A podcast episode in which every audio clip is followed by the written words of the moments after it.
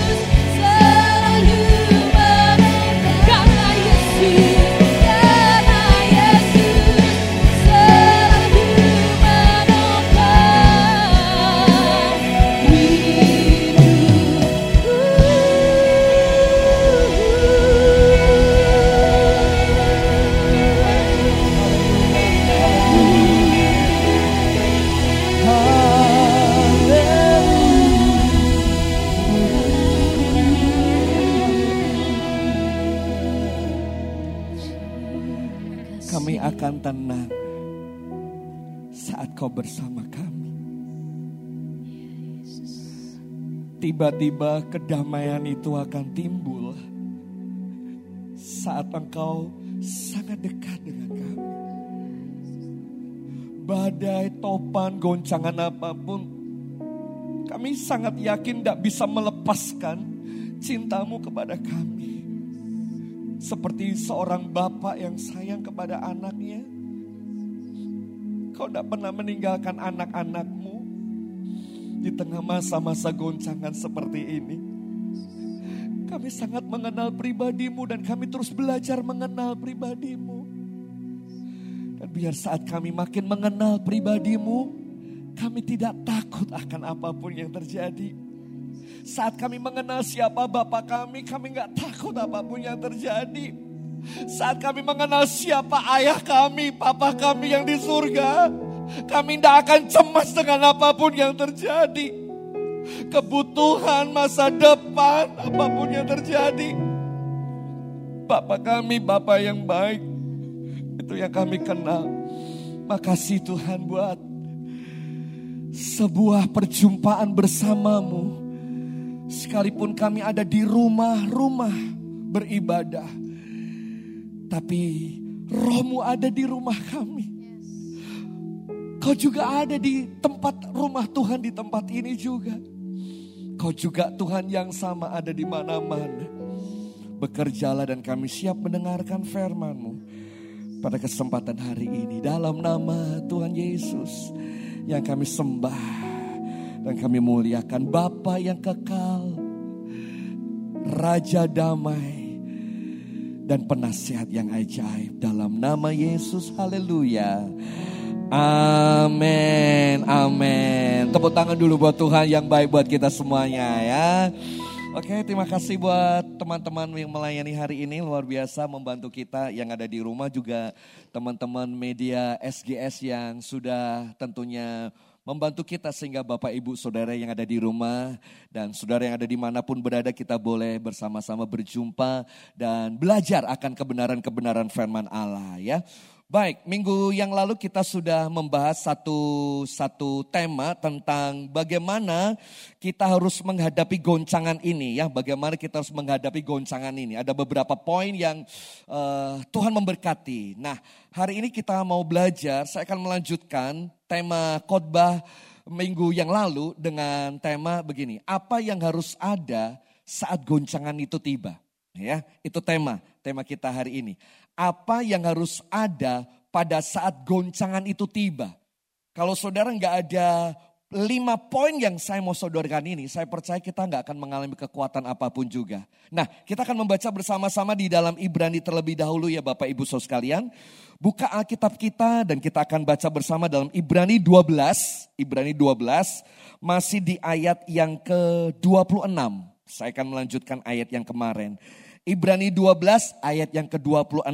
Bapak Ibu yang di rumah, siapkan ballpoint kita karena kita mau belajar hari ini menjadi murid ya.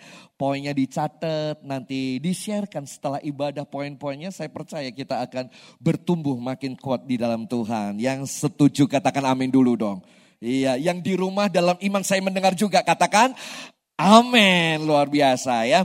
Ibrani 12 ayat 26. Kita baca bersama ya. Saya ulangi Ibrani 12 ayat 26. 1 2 3 mulai. Waktu itu suaranya menggoncang bumi. Tetapi sekarang ia memberikan janji. Satu kali lagi aku akan menggoncangkan bukan hanya bumi saja. Melainkan langit juga.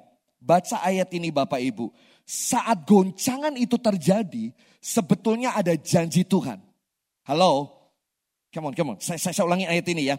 Waktu suaranya menggoncang bumi, ia memberikan janji. Artinya, goncangan boleh terjadi, goncangan boleh ada, tapi janji Tuhan juga ada buat saya dan saudara. Katakan amin.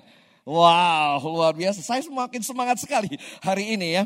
Karena firman Allah mengatakan goncangan terjadi, tapi janji Tuhan juga akan diberikan kepada kita.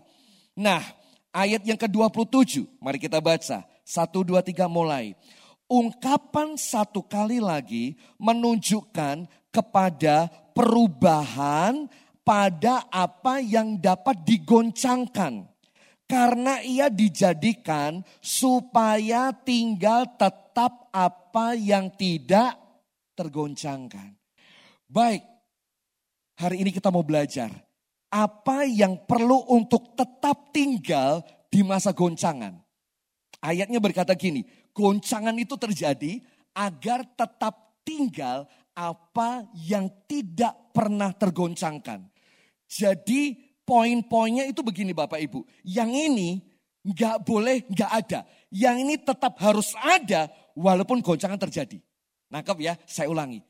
Yang ini nih, poin yang akan kita belajar, apa pun yang terjadi, goncangan boleh terjadi, tapi yang ini nggak boleh hilang dari hidup kita. Karena kita berkata begini, walaupun digoncang agar tetap tinggal. Nah yang tinggal apa tuh? Yang tetap tinggal itu apa? Mari kita belajar ya, poin demi poin. Nomor pertama, apa yang tetap tinggal? Satu, kasih persaudaraan itu harus tinggal. Nomor satu, selalu bercatat ya, kasih persaudaraan harus ada. Goncangan boleh ada. Kita boleh dipisahkan hari-hari ini. Gak boleh keluar rumah. Jabatan tangan aja rasanya harus ditahan semuanya. Tapi Alkitab berkata, boleh kita dibatasi. Tapi kasih persaudaraan harus tetap ada. Nah, kalau saudara baca kitab Ibrani sampai ayat yang terakhir pasal 12 sampai ayat yang ke-29 harusnya dilanjutkan dari Ibrani pasal berikutnya, pasal 13. Dan di pasal 13 itu dikatakan begini, pasal 13 ya, saya bacakan buat saudara. Peliharalah kasih persaudaraan. Dalam perikop terjemahan bahasa asli, itu biasanya tidak ada perikop. Saudara bisa bayangkan yang baca Alkitab nggak ada perikop, itu berarti bacanya terus menerus tanpa dibatasi apa pun juga. Jadi ceritanya bisa nyambung. Nah kalau saudara baca di ayat ayat di pasal 12 kitab Ibrani tentang goncangan harusnya dilanjutkan pasal 13 ayat yang pertama. Apa itu? Tentang kasih persaudaraan. Dalam bahasa Inggrisnya bagus sekali ya. Dipakai kata let brotherly love continue. Jadi kasih persaudaraan yang harus terus menerus. Wow. Saya berharap kita yang terpisah beberapa saat ini Cobalah kontak teman-teman saudara satu gereja, komunitas saudara. Tanyakan kabarnya, say hello. Kalau boleh video call di sana. Jangan sampai kita terpisah tapi kita tidak terkonek satu dengan yang lain ya. Ini nomor satu, kasih persaudaraan. Ini harus tetap ada Bapak Ibu ya. Goncangan boleh ada tapi kesatuan keluarga tetap harus satu. Apa pun yang terjadi. Suami, istri, anak-anak, mari hadapi bersama-sama. Kalau kita bersatu, pasti bisa Bapak Ibu ya. Kita itu bangsa yang hebat kok. Kita tuh bangsa yang kuat, kita bangsa yang tangguh Pak Jokowi aja ngomong seperti itu. Dan saya mengaminkan sekali. Oleh sebab itu, bersatu pasti kita bisa. Ya, nomor satu, kasih persaudaraan. Setelah ini nanti coba nanti foto ya bersama-sama bersama dengan keluarga bersama-sama terus bagikan sama teman-teman. Eh, aku juga dengarkan streaming loh. Aku diberkati poin khotbah hari ini lalu dibagikan. Itu dalam rangka melekatkan mengeratkan satu dengan yang lain. Nomor satu. Nomor dua Bapak Ibu. Apa yang kita bisa pelajari. Dan apa yang tidak boleh hilang dari goncangan selama goncangan ini terjadi. Nomor dua damai sejahtera. Nomor dua, ini yang gak boleh hilang dari kehidupan kita masa-masa krisis dan goncangan. Satu kali Yesus datang ke tempat murid-muridnya dan dia menunjukkan bahwa dia bangkit dari antara orang mati. Kalimat pertama yang Yesus munculkan, dia berkata gini, damai sejahtera. Saat mereka terkunci di satu rumah, saat mereka mengunci dirinya karena ketakutan, saat mereka tidak berani keluar ke mana-mana, mereka hanya mengurung diri. Saudara baca kitab Matius, Lukas, eh, Markus, Yohanes. Waktu Yesus mati, mereka mengurung diri karena ketakutan yang begitu hebat. Nah, waktu mereka mengurung diri, pintu dikunci, Yesus hadir. Lalu dia berkata gini, damai sejahtera. Artinya begini, Saudara boleh terkunci hari ini di rumah. Kita boleh sendiri dan sendiri di masa goncangan ini. Tapi yang nomor dua, jangan sampai kehilangan damai sejahtera. Katakan amin. Katakan damai sejahtera. Satu, dua, tiga. Damai sejahtera.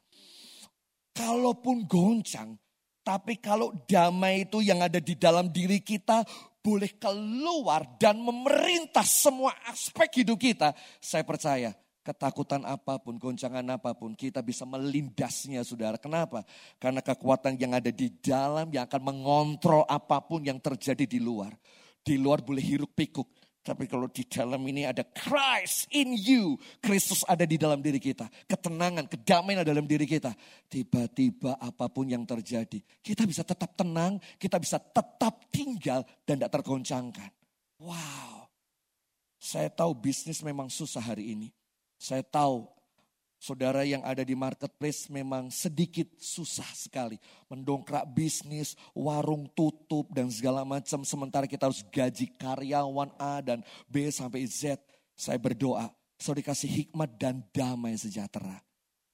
Kalau Raja Damai itu memerintah hidup kita, Raja Damai itu memerintah hidup kita, ketenangan menghadapi badai seperti lagu tadi akan terjadi hadap dalam hidup kita. Raja Wali itu menghadapi badai nggak takut Bapak Ibu. Lain sama burung gereja, burung emprit. Wah, dia takut begitu. Tapi Raja Wali itu justru menggunakan badai untuk dia bisa terbang dan dengan kecepatan yang luar biasa itu didorong dengan begitu hebat. Saya berdoa saudara mengalami damai di masa-masa seperti ini. Katakan amin. Amin ya. Nomor tiga, nomor tiga. Di masa hari ini, jangan sampai kita kehilangan waktu yang produktif. Itu nomor tiga. Jangan sampai kita kehilangan waktu yang produktif. Dalam Efesus pasal 5 ayat yang ke-16. Efesus 5 ayat 16. Saya, saya bacakan buat Bapak Ibu sekalian. Efesus 5 ayat 16. Dan pergunakanlah waktu yang ada. Karena hari-hari ini adalah jahat. Nah, kita berkata gunakan waktu yang ada. Karena waktu ini adalah jahat. Dunia boleh goncang. Tapi waktu tetap jalan terus. Suka atau enggak suka, waktu akan jalan terus Bapak Ibu. Makanya waktu saudara ada di rumah, jangan sampai kita kehilangan momentum yaitu waktu. Kita boleh kehilangan pekerjaan hari ini. Dagangan boleh sepi. Saya mau katakan waktu tetap memberikan yang terbaik buat kita. Saya ulangi. Kita boleh kehilangan beberapa hal. Kehilangan Harusnya kita jalan-jalan, harusnya kita liburan, harusnya kita bersama dengan teman. Kita tiba-tiba banyak kehilangan di situ. Tapi saya mau katakan, kita nggak pernah kehilangan waktu hari ini. Waktu tetap ada 24 jam buat kita. Kita kehilangan waktu bersama-sama dengan teman. Kita kehilangan waktu untuk bekerja di kantor. Karena pekerjaan di kantor harus dibawa di rumah. Tapi mau katakan, saudara kan tidak kehilangan waktu. Artinya bahwa mari gunakan waktu dengan produktif di rumah dengan banyak cara lah, dengan kreativitas ya. Terima kasih buat Radio SGS yang sudah menginspire, yang menginspirasi bagaimana kita menghabiskan waktu di tengah-tengah banyak kebosanan di rumah, banyak acara-acara yang begitu-begitu saja di rumah. Tapi uh, saya percaya Bapak Ibu sangat kreatif sekali untuk menggunakan waktu. Karena itu yang Tuhan mau. Di tengah goncangan, jangan biarkan waktu terbuang sia-sia hanya dengan menangis, lalu meratapi tangisan, air mata, nasib dan segala macam. Cobalah gunakan waktu dengan baik. Karena waktu itu adalah kesempatan yang Tuhan beri ya. Kalau waktunya hilang, kesempatan hilang, kita tidak punya waktu apa pun untuk membangun kehidupan kita. Kapan waktu kita belajar tentang prinsip 20 90. Masih ingat ya Bapak Ibu ya? Ya, 20 strip 90. 20 hari kita melakukan kegiatan yang terus menerus itu akan menjadi sesuatu budaya dan sesuatu habit yang baru atas kehidupan kita. Tapi kalau 20 itu ditambah terus menerus sampai tembus di angka 90, maka ada sebuah pola kehidupan yang baru akan lahir dalam hidup kita. Saya kok yakin krisis ini membantu kita punya habit yang baru. Punya kebiasaan yang baru tiba-tiba orang jadi sangat bersih sekali dalam kehidupannya. Tiba-tiba orang sangat menjaga sekali tentang kesehatan. Tiba-tiba. Dan kalau itu dikerjakan selama 20 hari. Eh, saudara dibantu untuk punya culture budaya yang baru atas hidup saudara. Baca Alkitab, doa 15 menit satu hari. Kalau itu setiap hari dilakukan selama 20 hari saja. Saya punya sebuah habit yang baru, kebiasaan yang baru yang akan lahir. Dan itu kalau terus menerus sampai 90 hari. Saudara punya pola-pola kehidupan yang baru. Jadi mari kita gunakan waktu yang produktif ini untuk tidak kita buang dengan sia-sia. Bolehlah nonton TV, bolehlah nonton film di rumah berseri-seri, boleh sinetron Korea berseri-seri juga boleh. Tapi jangan lupa, waktu itu nggak pernah hilang. Gunakan waktu dengan produktif ya, karena ini kesempatan kita untuk bisa baca buku, untuk kita bisa belajar banyak hal dengan online dan kita bisa lakukan banyak hal ya. Nomor empat, nomor empat. Apa yang tidak boleh hilang dari hidup kita? Nomor empat, nalar kita. Wah, ini penting. Nalar kita nggak boleh hilang. Nah, Dalam 1 Petrus 1 ayat 13 dikatakan begini. 1 Petrus 1 ayat 13. Sebab itu siapkanlah akal budimu, waspadalah dan letakkan pengharapanmu seluruhnya atas kasih karunia yang dianugerahkan kepadamu pada waktu pernyataan Yesus Kristus. Alkitab mengatakan hendaknya engkau menyiapkan akal budi. Bahasa Inggrisnya bagus sekali ya, terjemahnya begini. Karena itu ikat pingganglah pikiranmu. Wow, ini pikiran harus diikat pinggangi Bapak Ibu. Nah, di tentara Roma itu kalau mereka sedang perang, mereka pakai ikat pinggang. Saudara tahu ya, persenjataan tentara Roma ada enam. Salah satunya adalah ikat pinggang. Baju zirah, ketopong, kasut, tapi ada ikat pinggang. Nah ikat pinggang itu fungsinya salah satunya untuk tempat senjata-senjata dicentelin di sini nih. Ada belati, ada apa-apa-apa, dicentelin di sini. Itulah fungsi ikat pinggang. Lah kalau pikiran kita diikat pinggang itu artinya persenjatai pikiran kita. Jangan sampai waktu goncangan ini pikiran kita mulai nggak nalar gitu ya. Mulai nggak positif, mulai negatif. Pilek dikit pikirannya udah macem-macem. Batuk dikit udah macem-macem. Padahal batuk dan pilek karena minum soft drink yang terlalu banyak. Sehingga mengakibatkan batuk dan serak-serak. Lalu takut ini.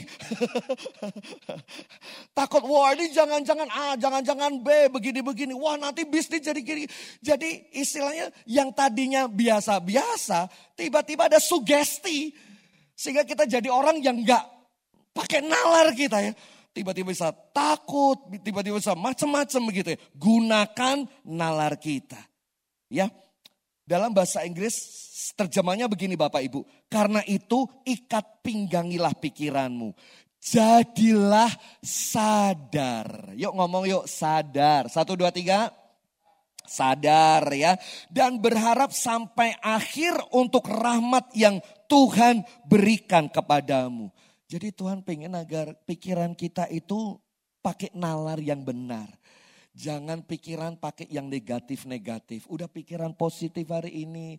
Percaya sama Tuhan, diikat pinggangi. Sehingga pikiran kita itu kuat Bapak Ibu. Sama kasih contoh ya. Seorang yang mengangkat beban berat atau angkat besi. Saudara tahu nggak biasanya menggunakan ikat pinggang yang cukup kuat ya wah ini gini-giniin sampai kenceng banget tuh. Terus dia jalan, jalannya begini-begini ya. Masih ingat ya? Jalan terus dia ambil apa uh, ini besinya itu, tongkat besinya lalu diangkat, iya begitu ya. Saya bisa bayangkan ya kalau itu nggak pakai yang namanya ikat pinggang yang kuat, akan terjadi masalah dalam kehidupan khususnya di bagian perutnya di sini. Artinya bahwa ikat pinggang pikiran kita Mari kita set pikiran kita dengan benar. Ya, Jangan ngomong mati aku. Pernah enggak sudah pernah ngomong gitu? Wah, mati aku. Saya mau tanya yang pernah ngomong mati aku. Mati enggak tuh kira-kira? Sampai hari ini kan masih hidup. Sampai hari ini masih lihat televisi loh. Dengarkan khotbah, streaming, dengerin. Enggak mati-mati. Makanya jangan di tengah goncangan ini jangan ngomong mati aku bisnis. Aduh piye ini gimana? Mati saya apa? Jangan sampai hari ini pun gak ada kata mati. Artinya bahwa Mari kita berpikir positif, kita atur pikiran kita, tenang di masa badai. Tuhan bekerja di dalamnya. Katakan amin ya. Yuk tepuk kepala yuk. Sabar, satu, dua, tiga. Sabar gitu ya. Pikiran kita harus ditaklukkan dalam kasih Kristus ya. Ini yang nomor lim, empat ya. Nalar kita nggak boleh hilang. Terakhir nomor lima, nomor lima. Apa yang nggak boleh hilang di masa goncangan? Penyembahan kita nggak boleh hilang.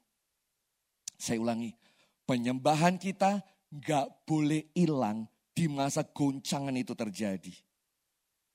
Saya mau bacakan di kisah para rasul 16 ayat 24. Kisah para rasul 16 ayat 24. Sesuai dengan perintah itu, oleh kepala penjara memasukkan mereka mereka ini adalah Paulus dan Silas. Ditangkapnya Paulus dan Silas, dimasukkan ke penjara di bagian paling tengah, lalu membelenggu kaki mereka dalam pasung yang kuat. Oke, okay. saudara perlu tahu ruang penjara di tempat daerah tawanan di mana Paulus sama Silas di penjara. Di bagian tengah itu yang paling sangar atau yang mengerikan. Lebih dalam daripada yang lainnya. Nah, Alkitab mencatat Paulus Silas itu ditangkap, lalu dipenjara, dibelenggu kakinya. Saya akan minta volunteer uh, dari SGS boleh membantu saya menyiapkan Brian sama Mas Angga ya. Anggap aja Brian ini Paulus ya. Bisa ke sini, ini Paulus. Yes. Ini Paulus, boleh tidur? Boleh tidur di sini? Iya, tidur Mas. Kan harus dipasung Mas.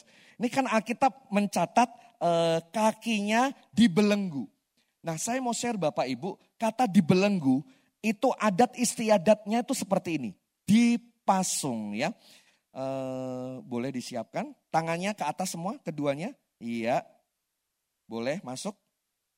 Ditutup. Ini kayu sungguhan ya Bapak Ibu ya kalau di sana. Lalu digembok dan dirantai. Lalu kakinya juga sama. Kakinya juga dipasung. Agak sedikit melebar sesuai dengan lebar pasungnya ya. Nah. Wow. Digembok dengan kuat kita berkata dipasung kemudian dibelenggu kakinya dengan pasung yang kuat ya. Ini kak, apa? Kayunya kuat dan dikunci dan digembok. Sudah? Mari kita pulang. no, no, no, no, no, no, no. Brian bisa apa kalau begini nih? Bisa apa? Bisa nggak ngapa-ngapa kok. Nggak bisa ngapa-ngapa ya. Tangan nggak bisa gerak, eh, kaki juga nggak bisa gerak. Tapi mulut bisa gerak nggak? Bisa. Bisa ya. Di tengah goncangan, di tengah masalah seperti ini, kita terkunci di rumah, kita terkunci di belenggu, nggak bisa apa-apa. Ini poinnya. Jangan sampai penyembahan kita hilang. Oke? Okay? Nangkep Bapak Ibu? Di tengah-tengah dikunci, dibelenggu, dia nggak bisa bergerak apa-apa. Please, ini penting. Jangan sampai penyembahan kita hilang dari hidup kita. Goncangan boleh terjadi, tapi penyembahan nggak boleh hilang. Alkitab mengatakan Paulus dan Silas akhirnya menyembah Tuhan dalam ayat yang ke-26. Ketika kira-kira tengah malam, Paulus dan Silas berdoa dan menyanyikan puji-pujian kepada Allah. Dan orang-orang hukuman lain mendengarkannya. Berarti nyanyinya di batin dalam hati atau semua orang dengar? Semua orang dengar. Baca Alkitab itu Bapak Ibu. Di belenggu mereka berdoa, menyanyi, dan yang lain sampai mendengarkan. Dan tiba-tiba terjadilah gempa bumi yang hebat. Wow. Saya mau katakan begini ya. Apa pun yang terjadi atas hidup saudara. Guncangan apa pun. Jangan sampai worship kita, penyembahan kita, dan pujian kita juga hilang dari hidup kita. Worship dan penyembahan harus tetap tinggal di hati kita. Keluarkan dari mulut kita. Deklarasikan dalam doa saudara. Deklarasikan Maksudnya begini, nanti waktu saudara berdoa atau tiap saat saudara berdoa, saudara mendeklarasi, mendeklar begini, saya percaya mujizat akan terjadi di tengah goncangan. Saya percaya goncangan terjadi, tapi janji Tuhan ya dan amin. Itu namanya deklarasi Bapak Ibu. Dan itu sampai penjara kanan kiri mendengar. Itu berarti nggak cuma di dalam hati. Masih tahan sampai besok? Oke, Angga boleh boleh bantu ya. Tidak bisa gerak ya. Jalan gak bisa. Hanya berbaring di tempat sama seperti kita hari ini. Bisnis kita berhenti di tempat, kita nggak bisa apa-apa, kita terkunci, kita tergembok di rumah. Tapi sama katakan gini, jangan sampai kau kehilangan worshipmu, jangan kau kehilangan penyembahanmu, jangan kau kehilangan keintiman kita bersama dengan Tuhan. Justru di tengah-tengah seperti ini, kita makin dekat sama Tuhan, makin merapat bersama dengan Tuhan. Ada lima yang saya share pada kesempatan hari ini kita belajar bersama-sama. Lima poin itu apa? Yang pertama, saya akan mengulangnya. Satu, kasih persaudaraan jangan sampai hilang. Jangan sampai hilang kasih persaudaraan. Goncangan makin kita terkonek satu dengan yang lain. Kedua, jangan sampai kehilangan damai sejahtera. Tetaplah jaga hati saudara. Damai itu biar memerintah dalam ketenangan kehidupan kita. Saya tiba-tiba teringat Yesus itu digoyang badai begitu hebat di kapal bersama dengan murid-muridnya. Ini kapal badainya kuat sekali begitu. Aneh sekali, murid-muridnya berusaha dan sampai dia berkata, guru kami mau mati. Yesus ada di buritan dan dia tidur. Wow, saya sih berharap sudah mengalami damai seperti itu tenang dalam badai, tenang dalam semua kebutuhan. Saya tahu memang bisnis kita memang gak sedikit repot, susah hari ini. Tapi please tetaplah tenang. Dan yang ketiga, gunakan waktu dengan produktif. Minta hadirat Tuhan untuk memberikan kreativitas-kreativitas yang baru. Dan yang keempat, nalar kita, mari kita jalankan dengan benar. Berpikirlah positif. Dan sabui pikiran kita agar pikiran kita memiliki pikiran Kristus. Dan yang kelima jangan ter, jangan lupa. Jangan sampai karena goncangan ini. Mulut kita nggak bisa nyembah. Please.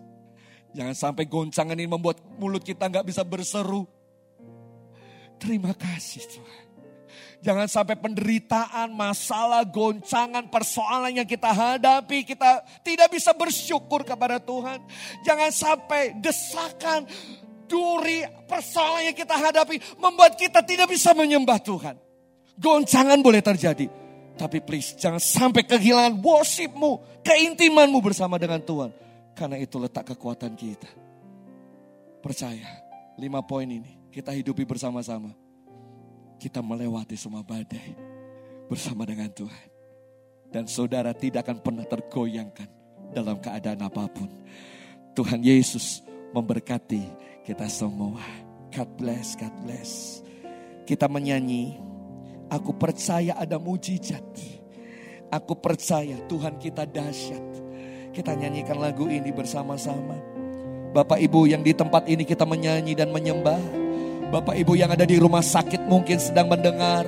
Bapak Ibu yang ada di jalan, mungkin saudara ada di rumah. Nyanyi dengan segenap hati. Tuhan ada di tengah-tengahmu. Tuhan ada di rumahmu hari ini. Dan dia siap memberikan kasih dan anugerahnya kepada kita. Kau Tuhan yang menjadi andalanku.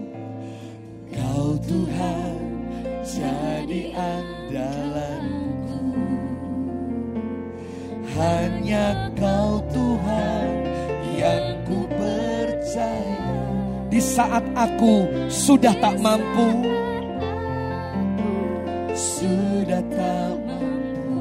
Hanya Yesus sanggup melakukan perkara-perkara yang besar. Sekali lagi, sekali lagi kau Tuhan. Kau Tuhan jadi andalanku. Hanya kau Tuhan yang ku percaya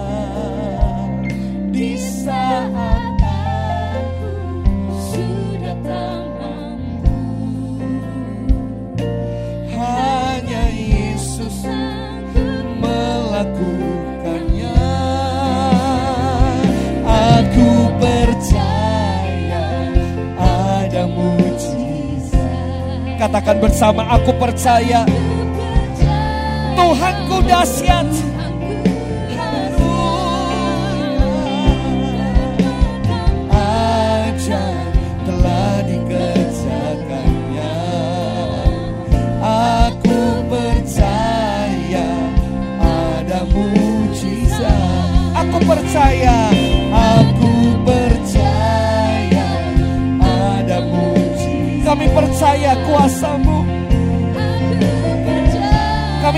percaya ada pengharapan di dalam engkau. Haleluya.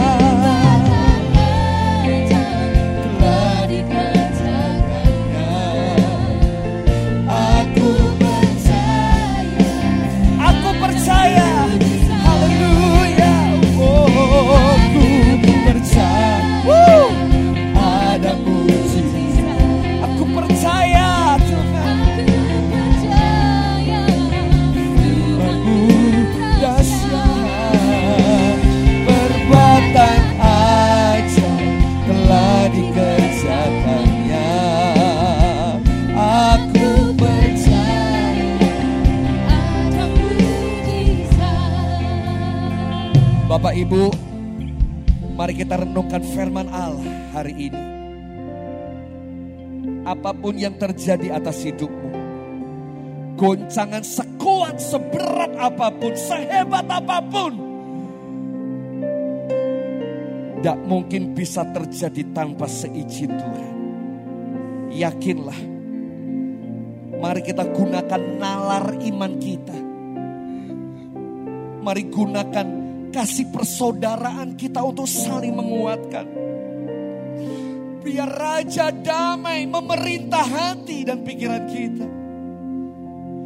Goncangan boleh terjadi tapi izinkan Raja damai memberi ketenangan bagimu. Memanage keuangan dengan benar. Memanage waktu dengan benar.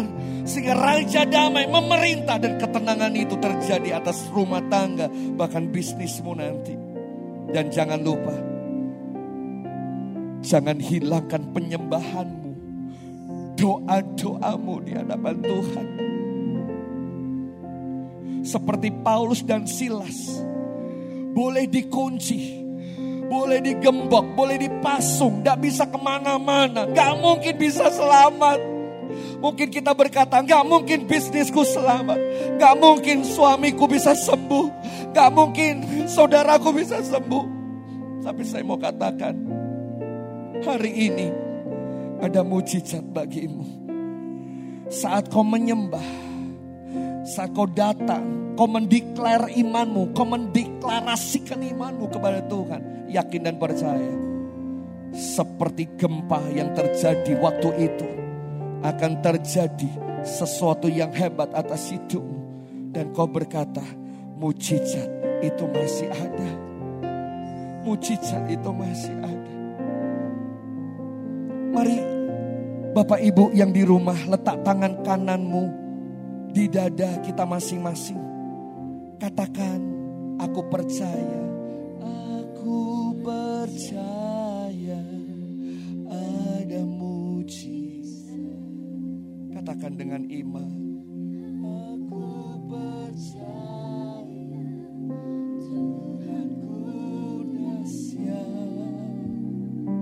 Perbuatanmu telah dikerjakannya.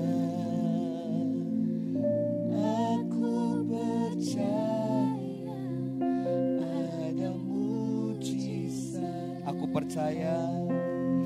Aku percaya ada mujizat. Kami percaya kuasamu Tuhan. Biar kami melihat ada harapan bersama dengan Engkau. Biar kami melihat ada kuasa Tuhan. Jawaban Tuhan di tengah-tengah goncangan yang terjadi. Kami percaya perbuatan ajaib. Kami percaya mujizat. Haleluya. Oh, aku percaya. Woo. Kami percaya keluarga kami dipulihkan. Ekonomi kami dipulihkan.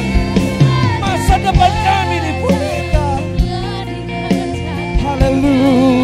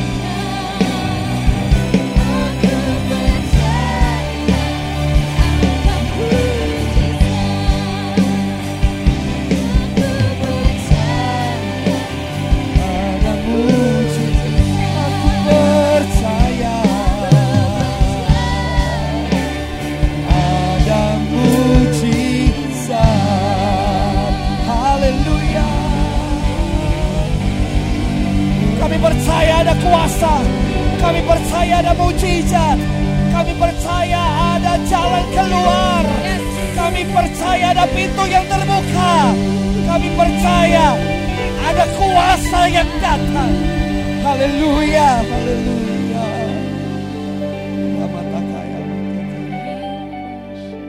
Yang sakit taruh di bagian yang sakit tanganmu. Kau yang sedang sendiri taruh tanganmu di dada. Lalu katakan begini, aku percaya. Aku percaya.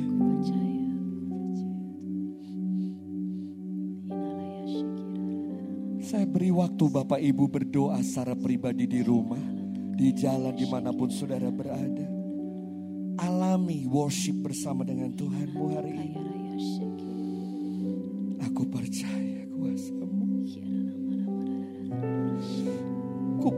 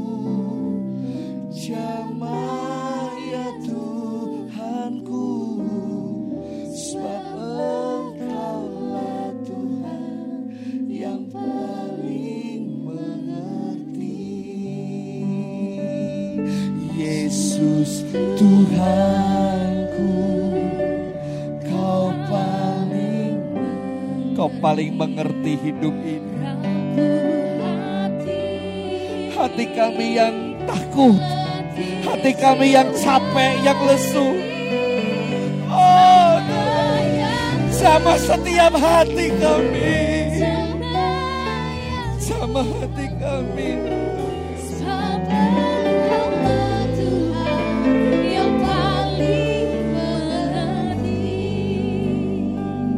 Jamah kami, setiap pribadi yang di rumah, biar mengalami kedahsyatan Tuhan. Mengalami Tuhan yang hadir luar biasa atas hidup mereka. Sehingga rumah tangga mereka mengalami di mana Raja Damai memerintah. Dalam nama Yesus kami terima pemulihan kekuatan yang baru yang datang daripadamu saja. Demi nama Yesus kami berdoa. Haleluya. Amin. Amin. Amin. Amin. Amin. Amin. Tuhan adalah kasih dan harapan kita bersama-sama.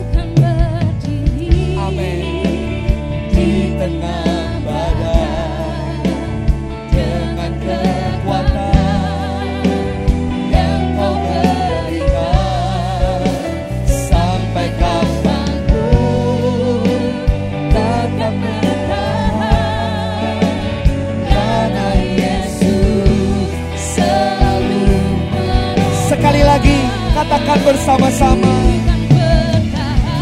kami mau bertahan di dalam tekanan, goncangan. Haleluya Tuhan. Karena kekuatan salibmu yang membuat kami kuat Tuhan.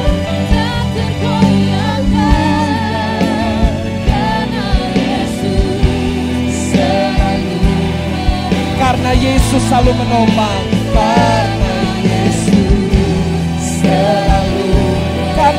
Yesus selalu menopang.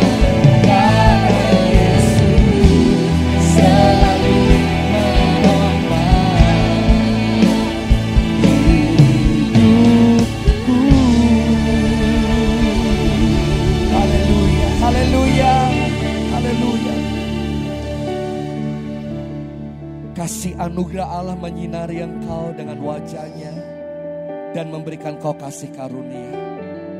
Semua persembahan doa, ratap, dan apa yang kau dengar dan kau lakukan, maka kau akan berbuah-buah 60 sampai 100 kali lipat ganda. Di tengah-tengah masa goncangan dan krisis, ketakutan apa pun juga, akulah Bapa yang selalu ada bersamamu.